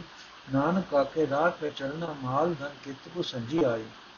ਚਾਰ ਬੰਦਾਂ ਵਾਲੇ ਇਸ ਸ਼ਬਦ ਵਿੱਚ ਕਿੰਨੇ ਹੀ ਇਸਲਾਮੀ ਸ਼ਬਦ ਲਫ਼ਜ਼ ਆ ਗਏ ਹਨ। ਇਸ ਨੂੰ ਰਤਾ ਗੋ ਨਾਲ ਪੜ੍ਹ ਕੇ ਵੇਖੋ। ਸਾਫ਼ ਇਹ ਦਿਸਦਾ ਹੈ ਕਿ ਕਿਸੇ ਉਸ ਨਮਾਜ਼ੀ ਦੇ ਰੋਜ਼ੇ ਰੱਖਣ ਵਾਲੇ ਮੁਸਲਮਾਨ ਨੂੰ ਸਮਝਾ ਰਹੇ ਹਨ। ਜੋ ਸ਼ਹਿਰ ਵਿੱਚ ਤਾਂ ਪੱਕਾ ਹੈ, ਜੋ ਸ਼ਰਅ ਵਿੱਚ ਤਾਂ ਪੱਕਾ ਹੈ, ਪਰ ਦੁਨੀਆ ਵਾਲੀ ਮੈਂ ਮੇਰੀ ਵਿੱਚ ਦੀ ਨੱਕਾ ਨੱਕ ਡੁੱਬਿਆ ਹੋਇਆ ਹੈ। ਸਿੱਧ ਗੋਸ਼ਟ ਤੋਂ ਪਹਿਲਾਂ ਲਿਖੀ ਬਾਣੀ ਓਮਕਾਰ ਹੈ। ਉਸ ਦਾ ਮਜ਼ਮੂਨ ਸਾਫ਼ ਦੱਸਦਾ ਹੈ ਕਿ ਕਿਸੇ ਪਾਂਡੇ ਨਾਲ ਹੋਈ ਚਰਚਾ ਬਾਣੀ ਦਾ ਰੂਪ ਦੇ ਰਹੇ ਹਨ। ਓਮਕਾਰ ਵਿੱਚ ਵੀ ਥੋੜੇ ਜਿਹੇ ਤਕਰੀਬਨ ਉਹੀ ਇਸਲਾਮੀ ਲਫ਼ਜ਼ ਹਨ ਜੋ ਸਿੱਧ ਗੋਸ਼ਟ ਵਿੱਚ ਆਏ ਹਨ। ਅਤੇ ਲੋਕਾਂ ਦੀ ਰੋਜ਼ਾਨਾ ਆਮ ਬੋਲੀ ਵਿੱਚ ਦਾਖਲ ਹੋ ਚੁੱਕੇ ਹਨ। ਸਿੱਧ ਗੋਸ਼ਟ ਬਾਰੇ ਵੀ ਇਹੀ ਗੱਲ ਹੈ। ਇਸ ਬਾਣੀ ਵਿੱਚ ਉਸ ਚਰਚਾ ਦਾ ਜ਼ਿਕਰ ਹੈ ਜੋ ਜੋਗੀਆਂ ਸਿੱਧਾ ਨਾਲ ਹੋਈ। ਆਮ ਤੌਰ ਤੇ ਉਹ ਲੋਕ ਹਿੰਦੂ ਕੌਮ ਵਿੱਚੋਂ ਹੀ ਸਨ। ਉਹਨਾਂ ਦੀ ਬੋਲੀ ਵੀ ਕੇਂਦਰੀ ਹੈ, ਬੋਲੀ ਵੀ ਹਿੰਦਕੀ। ਉਹਨਾਂ ਦੇ ਮਤ ਨਾਲ ਸੰਬੰਧ ਰੱਖਣ ਕਰ ਵਾਲੇ ਖਾਸ ਲਫ਼ਜ਼ ਵੀ ਹਿੰਦਕੇ। ਇਹੀ ਕਾਰਨ ਹੈ, ਗੁਰੂ ਨਾਨਕ ਦੇਵ ਜੀ ਨੇ ਵੀ ਉਸ ਚਰਚਾ ਨੂੰ ਬਾਣੀ ਦਾ ਪਹਿਰਾਵਾ ਦੇਣ ਲੱਗਿਆ ਹਿੰਦਕੇ ਲਫ਼ਜ਼ ਹੀ ਵਰਤੇ ਹਨ।